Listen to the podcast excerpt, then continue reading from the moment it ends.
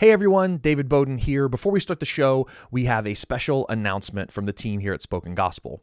As we approach our summer film block, we're filming our final introductions for our whole project on the Bible, including books of the Bible like the book of Revelation and Chronicles, and it's going to be an amazing time.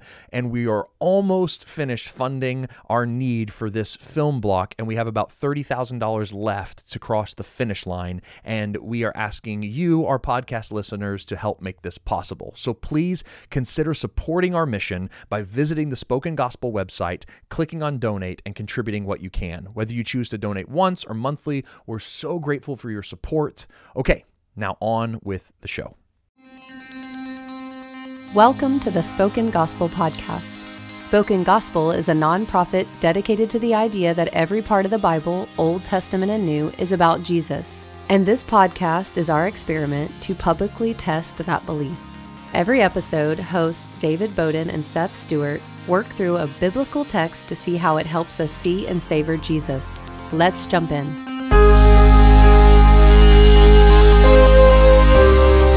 So this is Genesis one. Oh, yeah, One. one. On page one. Page one. This is- Unless you have like, uh, th- wait, is it really page one? It's really page one. It's not like- in my Bible. It's page oh, one. because all the ones that came before it are like Or- XXII those are called Roman numerals. Roman. Roman. Wow, that seems just nationalistic of you. I'm not Roman. anyway, David tried to be the comic relief. I He did. It failed. doesn't work. Therefore, in the beginning, Here we go. God. In the beginning, God. So the point. Yep. We want to see Jesus Right. in this passage In of Genesis, scripture in, yes. in the creation of the entire world. Right. And what do we need to be aware of? I think Oh man. when we come to this passage of scripture, Yep. most often we don't think about seeing Jesus. We think about who's going to win the battle between creationists Yes. and, evolutionists. evolutionists. Yep. So, how do we talk about Genesis without talking about creation and evolution? Yeah. And actually, or should we? Shouldn't we be talking about creation and I see. evolution? Like, well, like I what? think I think we have to talk about what the Bible talks about. Okay. Right. So like what does the author of Genesis care about communicating in these opening two chapters? I think that's if we could figure that out, then we could figure out should we engage in a conversation about the origins of the universe from a scientific standpoint or not. yes. And so, this really comes down to a question of- about genre. What are we Yeah. reading when we read Genesis one and Genesis two? Are we reading history? Are we reading scientific literature? Are we reading narrative? Are we reading poetry? Like, I think that helps also, like, Yeah, but at the- Settle for yeah, I us. think I think it helps, but at the end of the day, a biography could make a scientific comment. yes. And so like o- obviously this isn't a science textbook. So I think like we could say like a lot of people have said like part of like w- you know Genesis 1 might be poetic and Genesis 2 might be narratival or something like that like they Yeah, switch yeah. it you know like there's Yeah, a yeah. switch and it's retold again so like the first the f- like chapter 1 is more poetic chapter 2 is more history narrative or something like that and then it's like uh but like we don't know like uh, like uh, if i'm reading history and it's about a scientist and his theories i'm going to learn about science so like Right. Hmm. i don't know if genre settles the question for me at least I think it helps me. Yeah. Because growing up in a Christian home, the genre of scripture, the genre I read Genesis 1 and 2 in was this tells me in fairly precise detail on how the world was made. i see and when I come to it with that expectation, it's actually hard for me to see anything other than potential fodder to just own Right. the athe- atheistic yeah, yeah. evolutionists. So I think for me, whenever I started r- researching Genesis, like the genre question became really helpful because, like, well, what if the main point of the genre of, s- of this piece of, of text isn't to communicate to me scientifically accurate details about the creation of the universe, Right. but actually tell me about a God who is in control of all things. Yes. And so that was actually really helpful for me. Like, like, like this is doing more theology than biology Yes. Yes. That was more helpful for me. And even like, so the Bible is not a myth, Right. But like all societies have all- myths have creation myths. yes even though evolutionists would not call their origin of Right. humankind It's a creation myth. theory. It's a creation theory, but it's Right. a myth Right. about what it means to be human, Yep. what the significance of humanity entails, Yep. and what are the overarching governing forces of this universe. Yes. Yeah, I would think and I think you could you could cross genre a bit and say like Yes. you could probably paint the evolutionary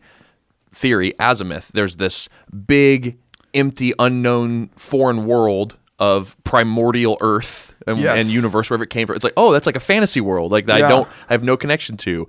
And it's like these And the god is called chance. chance right Yes. yeah the god chance does yeah and so it's like Right. and, and- and, and i'm not trying to belittle that standpoint or anything like that or like make light of it it's like but it, it like it's not it's It not a commu- fa- it, it's not a fact that that happened so it's, it is a myth in a sense It communicates more than scientific right details. oh and we should probably say when we say myth we're not saying lie yeah, yeah, we're yeah. saying uh, as a genre As a genre, mythology A, mythology does more than just tell us funny stories Right. about the gods. Yeah.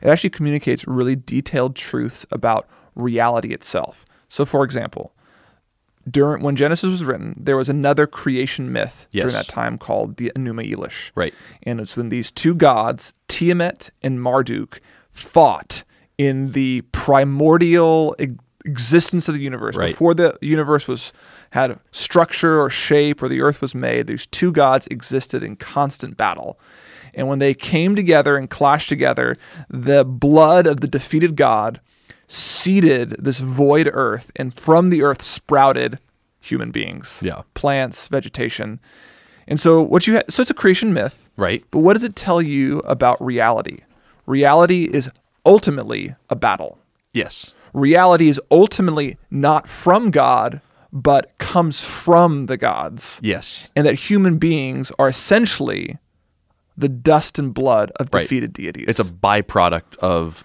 something much larger there's no Right. intention in it the gods aren't sovereign over creation, No, no, and no. human beings aren't given this particular type of dignity. No. Other than Except- the fact that they came from the blood of gods. But Right. it's like their shed blood and their dusts and, And or the like defeated god, a- like a defeated god, a right? yeah. defeated god. It's always a lesser. It's always a lesser. Yeah. And then, then, so what kind of morality would that create for the people living in it? Well, the greatest, the greatest moral victory must be victory in battle. Battle, right. It's like I. So it creates a culture based on that creation myth. Right. So when we look at Genesis, I think that's a helpful way for us to It look is. at it. And there's also and there were like there's other um, there were other like creation myths going on at that time as well. Like Yeah. uh, and and they always have to do with like the gods doing like immoral activity. Yeah. Uh, one was even um, had to do with like um, like the semen of a god. yeah. like- that's what the rain was. Ugh. yeah. It's like that's why like fertility was r- Right. connected to the crops growing, which is why how the earth was created, how the crops grow, and why like sex cults. Right, yes. in pagan worship were so common Yeah. because this was a way to retell their version of the gospel Right. story. And so, yeah, And- so what we and, have to uh, realize is like uh, this also Genesis wasn't written at the dawn of time.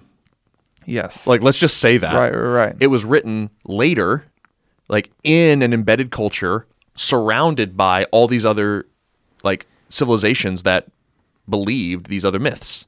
And so, what Genesis is doing in its in its new creation narrative is it is showing people a counter myth, right? An alternate version of how the world was really made. And if you take the traditional conservative Yes. um, evangelical standpoint, which is this was written by Moses. This is one of the five books of Moses called the Torah. Then we know that, that or we would believe, I believe, that this was revealed to Moses by God, maybe on Mount Sinai. yes. And so, like, God is saying, I know you guys just came out of Egypt. There's all these creation myths. You're about to go into Canaan where there's all these other creation myths. Let me tell you something that will counteract that and will give you an Yes. alternative narrative, not so you can go, oh, we know how the world was actually made, right? Right. Like day by day by day, But step let by me step. give you a myth, a worldview is probably the best. worldview is Let me helpful. give you a worldview that helps you engage with Yes. the world you're about to Right, enter. yes. So I think if you imagine like the origin of the species, the first line of the origin of the species Charles is- Darwin. Charles Darwin Yep. is I will give you a brief sketch, the progress of opinion on the origin of species. That's the first line of the origin Okay. of species. So he's like, let me give you a history Yep. on Mm-hmm. what we've thought up to this point. If the Bible is re- being rewritten today, I think what the biblical author, this hypothetical biblical author, would do is like he would steal language of that. He's like, let me tell you how the world, the opinions of the world, are Right. the origin of the species. Yeah. and then he would go on and subvert all our expectations about what it means to be human. Yes. what it means to live in the world, what the most powerful forces are. Yep. and I think that's what Genesis That is what one it is. and two It's do. deconstructing other worldviews Yes. to show something very particular that Yahweh, God Himself. God Himself, is in is sovereignly, intentionally, intimately in control of the world. Yes. And all creation. And that he has and then also something about the dignity of man, which we'll get into. which I think is what it's. Somebody said this in the beginning, God. Yeah. is the first phrase in the entire Bible. In the beginning, God. Not in the beginning, man, in the beginning, processes, in the beginning, chaos, in the beginning, myself, but Right. in the beginning, God. Yeah. And I mean, that's kind of an incomplete sentence. In the beginning, Right. God created. Yeah. But I think it's a helpful like rubric for us to think like what we're being introduced to in Genesis 1 and 2 is that in the beginning, God. Right. The main character is God, his action, what he does, what he accomplishes, what he's able to do, and what he decides to do based on his power. Yeah. So what does that tell us right off the bat then about this God?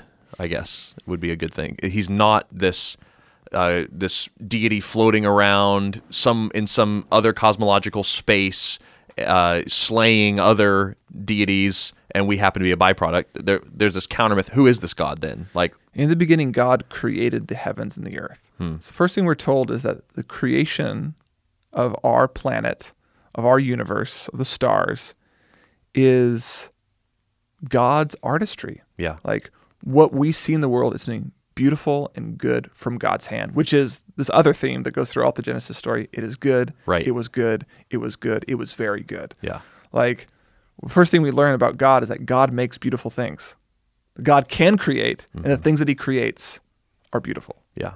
Well, that's that's really good. And so Yeah. it shows an intentionality. Yep. It shows that God cares about beauty. Uh, it shows that things that are here aren't accidents. And so it's like let it shows that there's a there's some kind of plan in place, right? It doesn't have to be Yes. like a capital P plan where it's like, you know, everything's foreordained. I'm not trying to go there. Obviously, I think you can, and I think some of the New Testament authors do that. Right. Um, but like, there's a plan. Like there, this this Earth has a shape and it fits in a solar system. There's there's an a cosmological architecture happening. Yeah, and you even see that in the text. So Right. in the text, God creates like these voids. So it begins with the sense like the earth is formless and void, and darkness was over the face of the deep, and the spirit was hovering over the face of the waters. And then what God does is he creates these voids from the void. He creates the sky, he creates the heavens, he creates the oceans, he creates the land, and then he fills the voids Right. with stars and fish and birds and people. Right. So he's like the God who takes voids, who creates space, and then fills those spaces. Yeah. Like there's no part of creation of the universe that's outside of God's control. Both the void and what fills the void are his.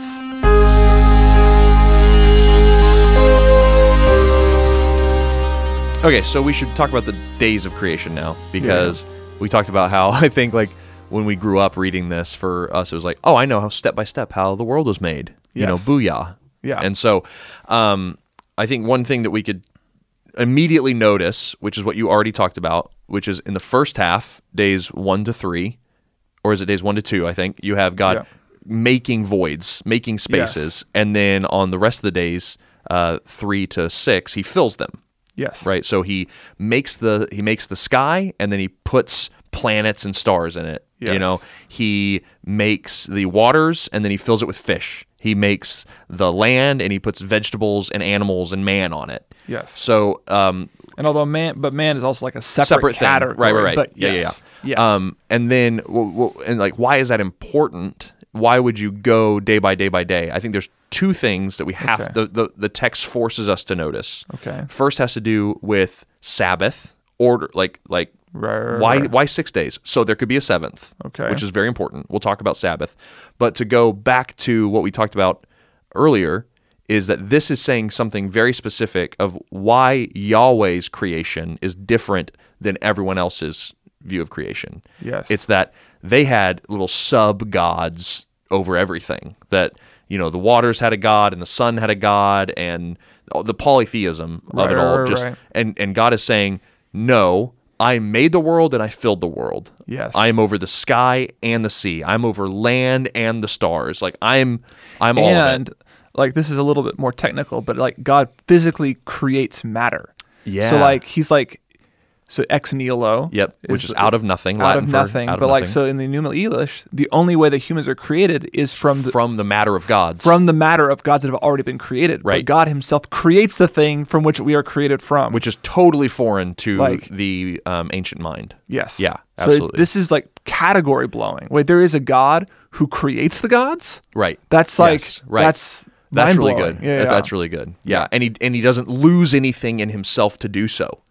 There's no inner battle within God. He doesn't have to slaughter some other thing to make it. He just does it.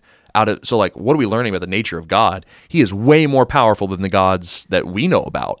right. Right? That's exactly right. And he's even more powerful. I said like this is a concept completely foreign to the ancient mind. This is a concept completely foreign to the the modern mind that something can come from nothing breaks all our scientific categories. Right. Right? Which is like that's starting to tiptoe into the evolution creation debate, but at the end of the day, the Bible doesn't let us get away from in the beginning there was nothing, but Nothing. God. And so like then uh, it can spiral into other theories and that, that's Right. but that's not what we're my concerned current about right now. my current favorite scientific theory Oh, no. is that nothing actually has things in it What? so like, like, there's a book out there so like why is there something rather than nothing so these philosophers and scientists debating it Yeah. and like there are theories about there about what well what does it mean for there to be nothing like our conception of nothing is blankness but what if Hmm. Right. our conception of nothing actually has things in it Right. It's And like the- theor theoretical math mathematics. Yes. They talk about the concept of zero containing no numerical worth but having value and like having a concept. Right. Yeah. But so the point we're making Oh, right. is that the point we're making is like the idea that there was nothing and then there was something is difficult conceptually for humans from ancient and modern Yes. to affirm or to understand. And that's the point and that's the point. is that Yahweh breaks our categories. yes. Like the God who makes the world should break all our categories. And like, great, that's that's a good place to start. So I think that's one thing to point out about the days of creation. Um, other than the Sabbath, is there anything else that you were like, oh, I really loved this as I was studying? I think maybe so the order of creation is Yep. different in Genesis 1 and then Genesis 2. We should talk about that. And why? Oh yeah, right. Well, we So, talked, like, we kind yeah. of we answered it already. Is uh, he's telling parallel accounts, right? Of uh, the author, I should say, is telling Yeah. parallel accounts of the same event using two different genres to talk about it. Okay. And so the first is more poetic, right? And the Yeah, second yeah. is more like, so there was this garden, and then this is what God did in it, and then he found I've Oh, man. always read them the other way around. Oh, okay. Like the, the first one's like the narrative. Like here's what happened. Here's here's what God did. Oh. Right. And the second one zooms in see. on this individual and the creation of his wife. And there's actually poetry in it. Right. Bone of my bones, flesh, Flesh of my, flesh. Like there's Right. like a song Right. sung in it. So what you're saying is what we need to understand is Genesis one and Genesis two are not meant to to show us a literal sequence of events. Right. Because if you look at Genesis one and Genesis two, they're actually a different, different sequence, of events. right? It's not. It's not. Con- he's not concerned with sequence, What he's concerned about is God right? and us understanding who God is and who we are in Apart, relationship right. to him. apart from these other cultural myths Right. and creation myths, right? Uh, and so he, he's not so much concerned that you just put your stake in the ground that God separated the vault of the sky from the sea before he made seed bearing plants. Like, that's Right. not what he- he's concerned about. He's concerned that you know that the same God did it all. Yes. That's his concern. yes. Um, and then when we zoom in, it, it we kind of get this more intimate like version of, of this. You you get to import all this amazing stuff you learned about Yahweh that He's in control of everything, that He creates something out of nothing, that before everything was He is, and, that then He- he, zooms in and breathes on dust and makes man. It's like what? Like Yes. that breaks all our categories. Yeah, and again, for both ancient and modern minds, what are humans? Yeah. Humans are the blood of a dis- of a dead god, Right. Or, Or- we are the product of millions of mutations over time, Right. So what does the Bible do that's unique to both ancient and modern worldviews? It gives us a dignity, Mm-hmm. Yes. that and no, in- intentionality. an intentional. it's like either by by divine chance or cosmic chance we were made. Yes. from every other worldview. And it's like Yes. only the Bible comes and subverts that and says you were made intentionally, not by chance. Right. Yeah. And we all have an an intuition that that's the case. Like Yes. the current like the reason for social justice and Yes. civil rights Yeah. movement and the equal and equal rights like that is based on the idea that Of we are assumed dignity. assume dignity. But that that worldview of assumed dignity only comes from scripture. Right. It doesn't come from naturalism. It doesn't come from ancient texts. It doesn't come from paganism. It comes from Christianity. right. Okay, so I've talked a lot about wanting to talk about the Sabbath, and now let's do it. Yes. Because Sabbath. Tell it's- us about the Sabbath. Well, it's an idea. It's the for- seventh day. It's the seventh day. So God creates for six days, and then on the seventh day, it says He rests from His work. Uh, we know that this does not mean that God naps um, or that God stopped doing things, uh, because we know from the New Testament that He upholds the world by the word of His power. Yes. So he's- Jesus even says, like, my father's still working, Yes, God's always working. so who am I? uh, and so uh, even on the Sabbath. on the And- Sabbath. and- but what it means is that he's like, okay, creation is done.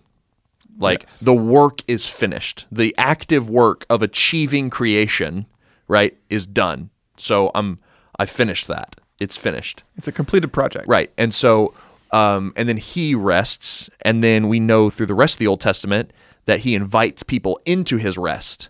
So he, he, he builds that seventh day rest into the fabric of his special Israel community.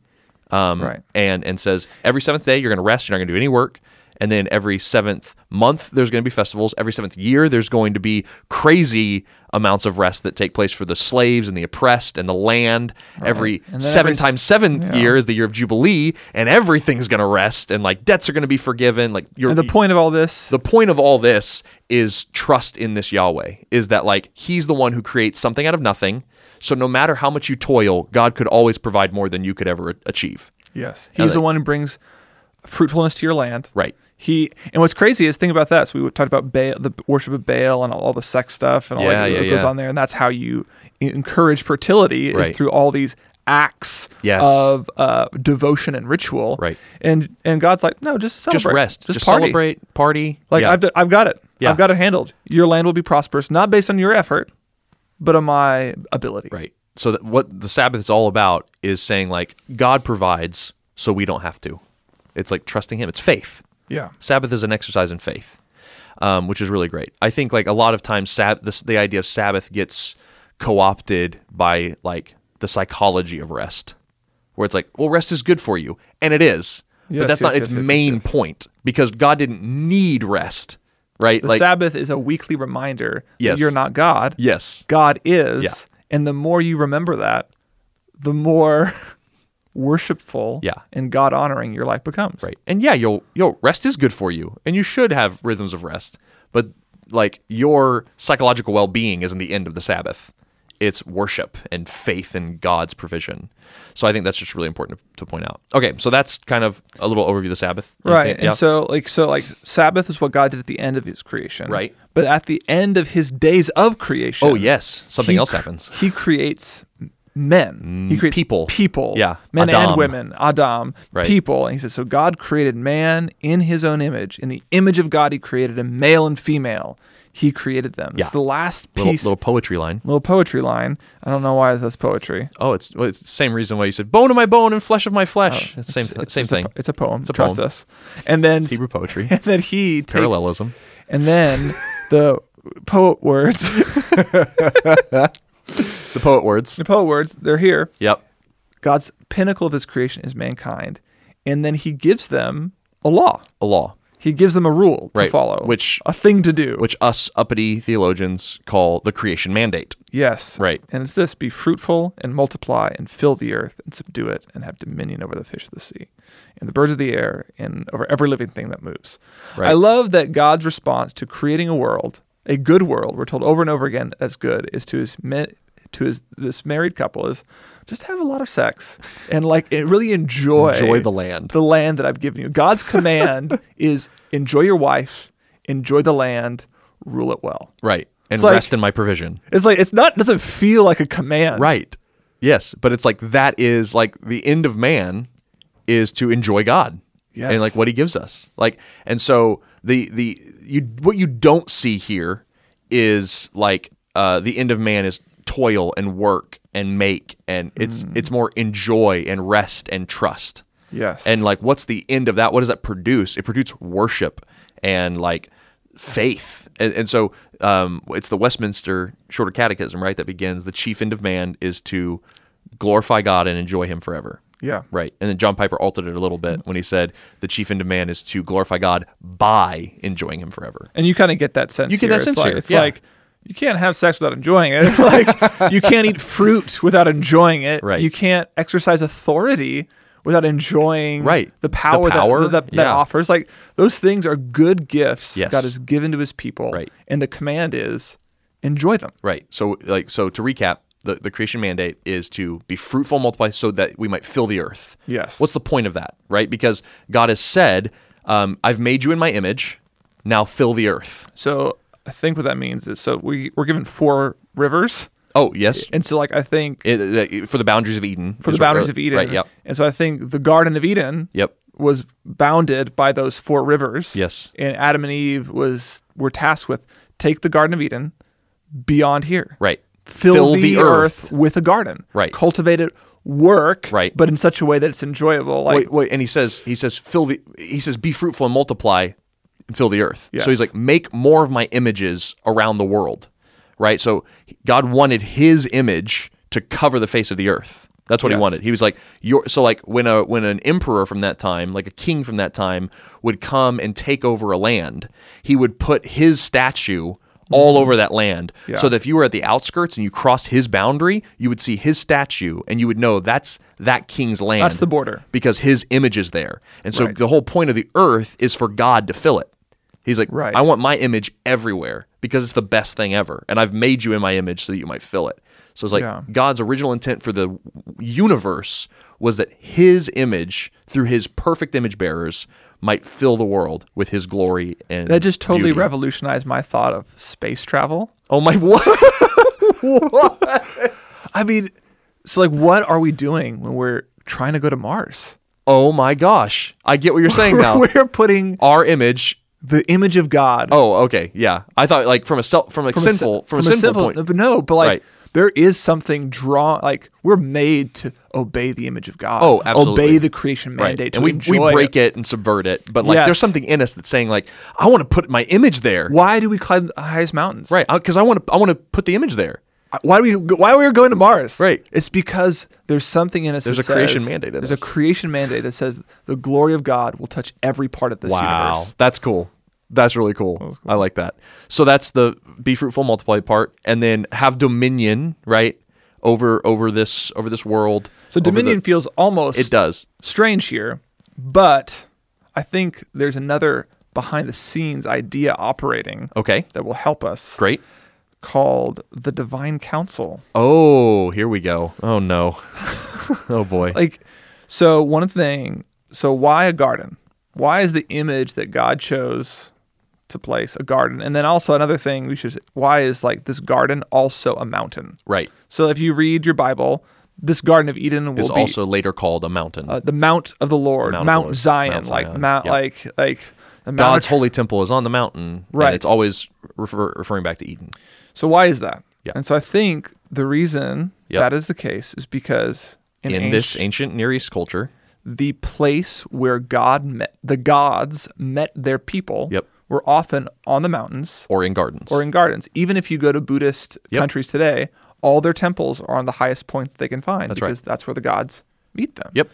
And so what we also have here is this space where God and humans are meant to interact with one another. Like God has created the world to be his temple. yeah, That's what's happening right here. So why is that significant for our understanding of Genesis and also the entirety of the Bible? Oh man. Well, there's a couple things then. That, a couple threads we're pulling. One is like you've hinted at here is that Eden was God's temple. Yes. That like it even says that God like we'll get to it in chapter three, but we see that God walks through this garden in the cool of the day. Yeah. It's like God's there. Like God's talking to his people. He's, working with Adam to name the animals. Like he's there. Yeah. And so this is his temple. Humans are part of his like inner circle in Right. which his Yep. glory is going right. out. So his Yeah. image is not only in people, it's also in a place, and he wants that people in that place to cover the world. Yeah. So he wants his image to go out to cover the world. He wants his temple to go out and cover the world. So that's one idea. But then you also talked about the divine council. So Yeah. which we haven't unpacked yet. So at the- it, it, he, there's this self-referentialness that that God uses, the self-reference that God uses, and he's like, "Let us make man in our image." Now, and a lot of people want to run to Oh, a yeah, let us. run, run, want to run to a Trinitarian understanding of that. That like, oh, see, there's a proof for the Trinity, and I would love for that to be the case.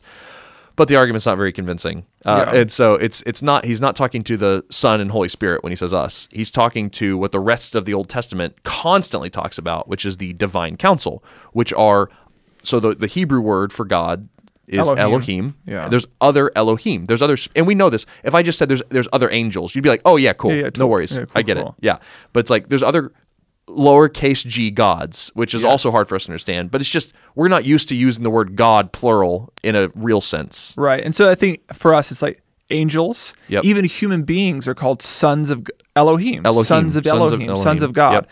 And so I think the idea we're supposed to have of this garden is this is where God sits and judges and rules and reigns over the earth. In a similar way to earthly kings who have their court or their magistrate who do things in the world, Right. who re- act as representatives for this country you or go be for my this ambassador region. over there. God comes with his host of angels Yep. and then invites human beings to sit at the council table with him Yes. and help him rule the Right. world. So that's why this is our big circle to close. That's why when we read the word dominion, that's what's Yes. happening. Is God is inviting us into his divine counsel to rule part of his creation with him. Wha- like so this completely subverts the reason why some people want to talk about dominion. It's like, "Oh, the earth is ours. God gave it to us. Let's strip it of its resources and use it Right. for like no. Like we are to be co-regents with God Yes. in stewarding and caring for and loving this world Creating a garden yes. in the world. Yes. Yes. And so when we see the word have dominion, this is like a kind king ruling and like we're ambassadors of God going out and trying to make the world like this like this Eden that he made. Yes. So that's the that's what dominion means. It's There a is caring and a so cultivating. much in Genesis. So 1 and much 2. one, Like yeah. uh, we said it earlier, like th- like there is a literal universe Oh, in yeah. Genesis, like Yeah. being described at our literal universe. Yes. But like there's this figurative, imaginative universe Yes.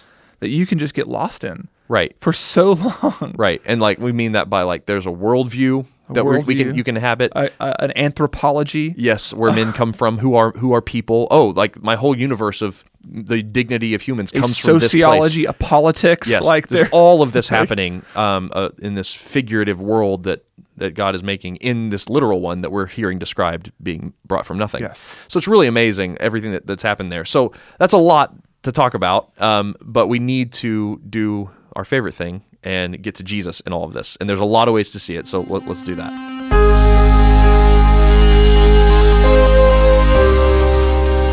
Okay, so let's see Jesus in in Yeah. Genesis one. We we have to be selective because there's just way too. We've been selective in what we've brought up, right. so we're gonna try to close the loops on, On all five things on that all we've- five things that we've brought up. So uh, the first thing we looked at was that in the beginning God created And in John one, Yeah. in the beginning, was the Word, and, the, Word, was with God, and the Word was God. yes, So who made the world? John says it was Jesus. John says it was Jesus, which is crazy. Now that might be confusing, right? We're not saying that um, the physical embodied Christ that walked in Judea and Galilee, like wa- had that physical body and was up in heaven like, making stuff with his fingers, like poking right things. we're saying that like th- in some way you have to understand the trinity that the father the son and the holy spirit are one and the one given credit from the new testament authors both in, in john in colossians 1 in hebrews 1 is Jesus. jesus the, the son of god Yes. is the one who makes everything So if it's like God is the architect, yep Jesus is in one sense the um, the contractor, Contractor, the one who and builds the it Holy all. Spirit hovering over the face of the waters Is the builder, foreman. Yeah, Yeah. it's like Right, it's yeah. like there's this like the, I don't know if that's helpful, but Yeah, like that's right. what's happening. Like Yes. God said, let there be light. Yep. Jesus, the Word made flesh, was there with him and builds these things with the agency of the Holy Spirit. And the Holy How- Spirit's like hovering and working and separating and Yeah. moving. Yeah. So it's a Trinitarian work, uh, but the one that is preeminently named all throughout, especially in, in the New Testament, is the is the Son of God. He upholds the world by Right. the word of his power. Right. So what does this tell us about the gospel then? About the death, burial, and resurrection of Jesus?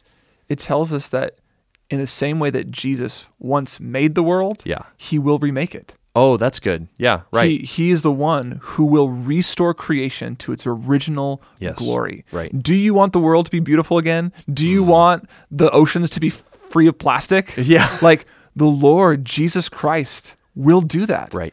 And he is working in us to, accomplish it now, and we'll make it perfect when he comes again. Yes. Yes. Amazing. I love that. And like we can look at the creation account and rejoice in the faith of knowing that like he's capable because he made something from nothing. Yes. Like and then uh it also just makes me just baffled at the incarnation, at his Oh, yeah, yeah. humiliation and at his crucifixion. That is like the God who made everything, the God who made trees right, right, right. knew he was going to die on one. Yeah. Like that just Yeah. blows my mind that he would be like, I'm gonna make a tree, and one day its sapling, great great great great great grandchild, is I'll gonna be die on. turned into a cross that I carry and die on. That's just too much to think about.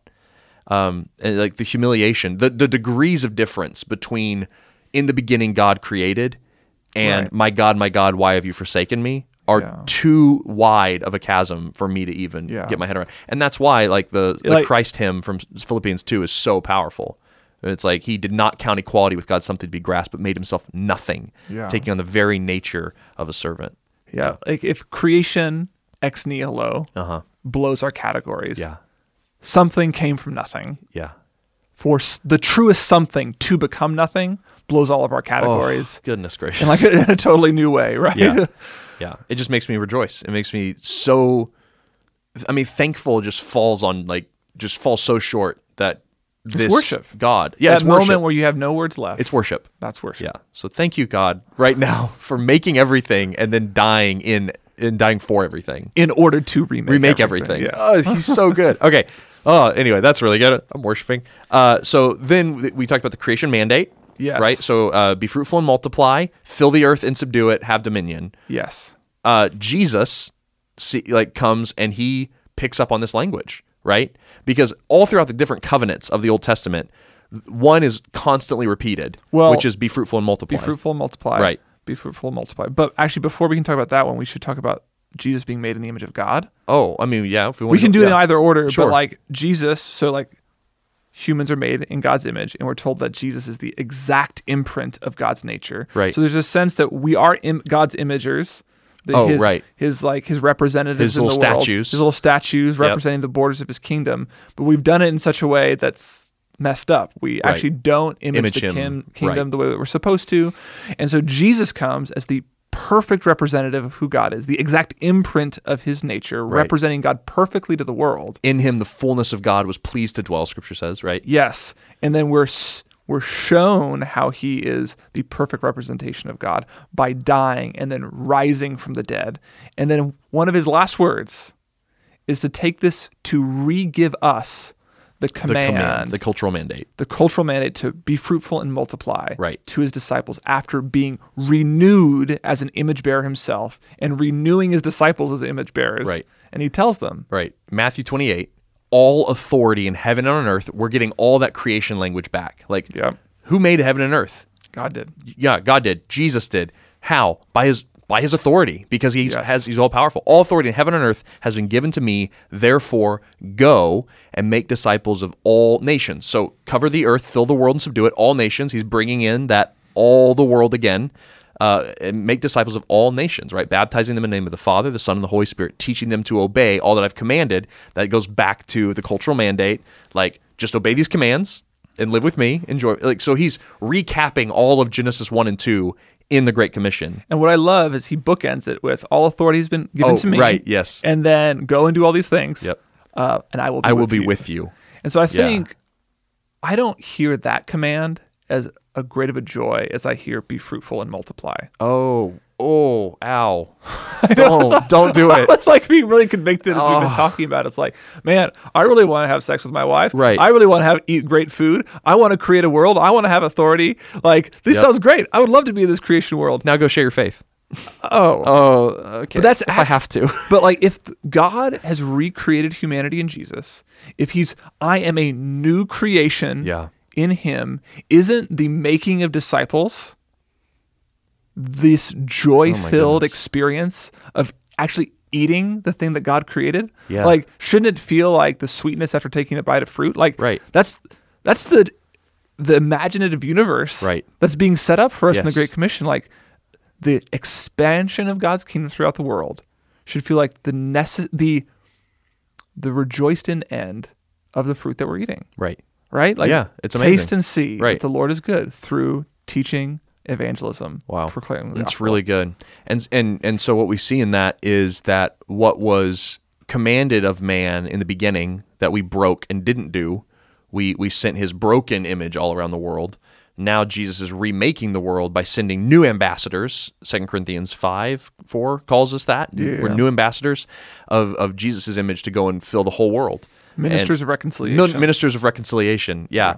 Ambassadors of Christ, ministers of reconciliation, begging the world be reconciled to God. It's Yeah. like we I are think going and fixing the curse, like which we'll talk about next time. I think we just did it. W- That what's that moment that feels like eating fruit? Hmm. It's when you are looking at Jesus in the Bible and you're Yeah. like, I have no other words. We just did it. oh, we did. We just did Right. it. Like, what is that necessary end? Communicating the beauty of the gospel to people other than yourself. yeah. And like, we, I know what it's like to imbibe it like on my own. And, Right. like enjoy the the sweetness of Jesus and what he's done on my own. But like uh, it's like it's like someone said like uh, uh, sharing a bottle of wine is better than having it all to yourself. Yeah, Like, yeah, yeah. And so I just think, I mean, like, even that, like, I think this idea, like, I want to keep pushing on this because I Yeah, think it's this really good. because I think one of the things that's been kind of transformative in even my own evangelism with Yeah. other people. Not that I'm great at it, but it's just sharing how Jesus has been good to me. Yeah. with people that don't believe in Jesus isn't necessarily like the most surefire way to get a conversion card filled, but it's like it feels more true to the creation mandate. Yeah. When I sit across from my from my my gay friend and say, "Man, here's how the Lord really convicted me of my sin with my wife and showed me how He was better." Right. Like that just feels Yeah. one less artificial. Yes. Like let me share you with you the Romans Road. Right. But two, it feels like I'm tasting something beautiful. Right. And offering a wine for my friend to enjoy. It's like, with oh me. my gosh, have you tasted this? Try this. It's Right. so good. Oh no, I'm okay. Yeah. Like that's like that, you know. Or it's like, oh yeah, that does look good. Let me try. Yeah, that's that's very different. The very different view of evangelism than I think about. often. Yeah. All right, we got to move on. We got to Okay. move on. Uh, so we uh, we've talked about the Great Commission. We've talked about Jesus is the image of God. We've talked about how Jesus made the world. Uh, we've also talked. We've also kind of talked about the whole idea of the um, cosmic temple, right? How the whole point of creation was for God's image and presence to fill the world. Yes. So we've said that Jesus is going to come back and remake everything. Yes. And like in in Revelation, uh, we see him at the end of Revelation coming and filling the whole world with his glory. Uh, Habakkuk says, uh, prophesies that the world will be filled with the glory of God as waters cover the sea. Right. Which is like, wait, how does how do waters cover? The, they're the same thing, and it's like Yeah. exactly like it will be wherever you go. The fabric of the world will be the glory of Jesus. Like so much Yeah. so that it, it fills it with light.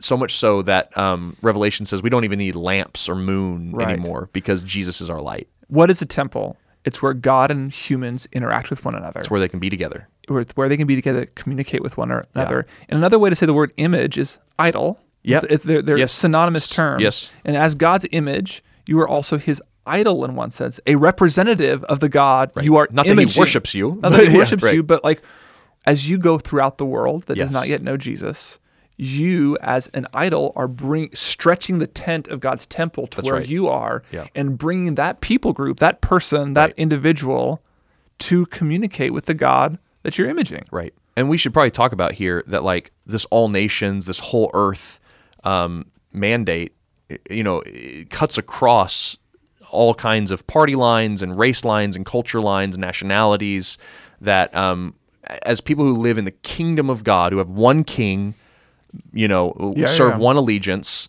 uh, we do not and cannot look at race, country boundaries, you know, borders Right. the same way that the world does. No. Because we are called to all nations to see them with the same dignity we have Yes. as made in the image of God and to bring to them the sweet wine of the cultural mandate that Jesus Yes. has given us.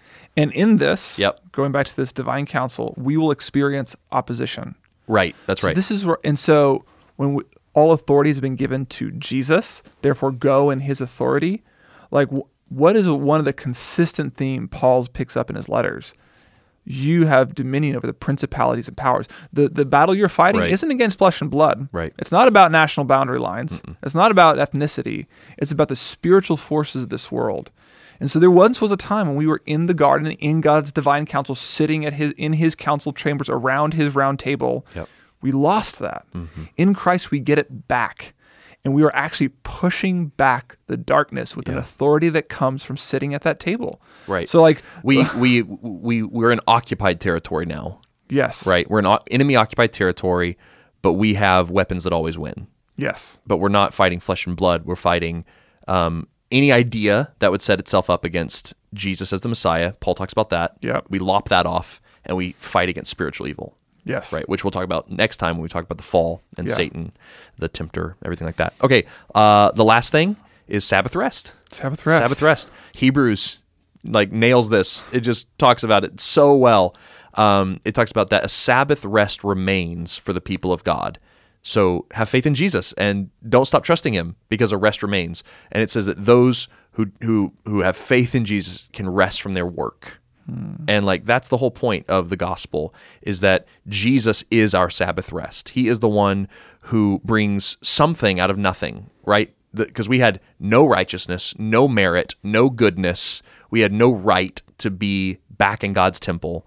And yet Jesus created something out of nothing through the merits of his death, burial, and resurrection and gives that to us. Yeah. You know, salvation ex nihilo, Yeah. right? And, and, Yeah, yeah. and gives that to us. And You he says, can- rest in that. Yes. Salvation, yes, but also ev- just tie it even more directly to like physical things that the world creates. Like we are exhausted from our efforts to make this world meaningful to us. Right. To make it like to create a, f- a functioning family. Right. To like to survive college. Like we are always working to create a world for ourselves. Right. And it's exhausting. Yeah. It's exhausting. And when Jesus comes, he said, Let me help you. Mm. Let me take that with you. Trust in the fact that I created all things already, and everything that you have right now is a byproduct of mine. Right. And when you fall asleep on Saturday morning or take a nap on Saturday afternoon, Yep. Mm-hmm. I will continue the work that you've already begun. The imaging work of extending the boundaries of the garden through intellectual endeavor, family, relationships, just whatever, I will do while you're sleeping. Right. And like and we can pick up on Jesus picks up on this idea in the Sermon on the Mount when he talks about like worrying about what you're going to eat and what you're Yeah. going to wear, right? And He's like, "Man, God provides for the sparrow and for grass. You know, Yeah. he's a provider. So chill out.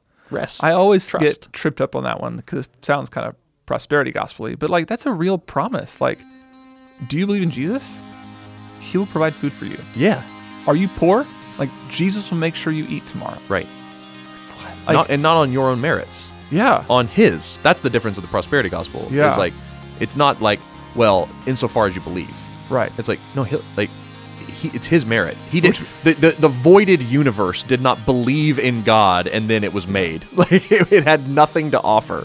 Man, yeah. Like there is a literal and figurative universe in this passage. Yeah, and it's all about Jesus. yeah. Jesus fills all of it.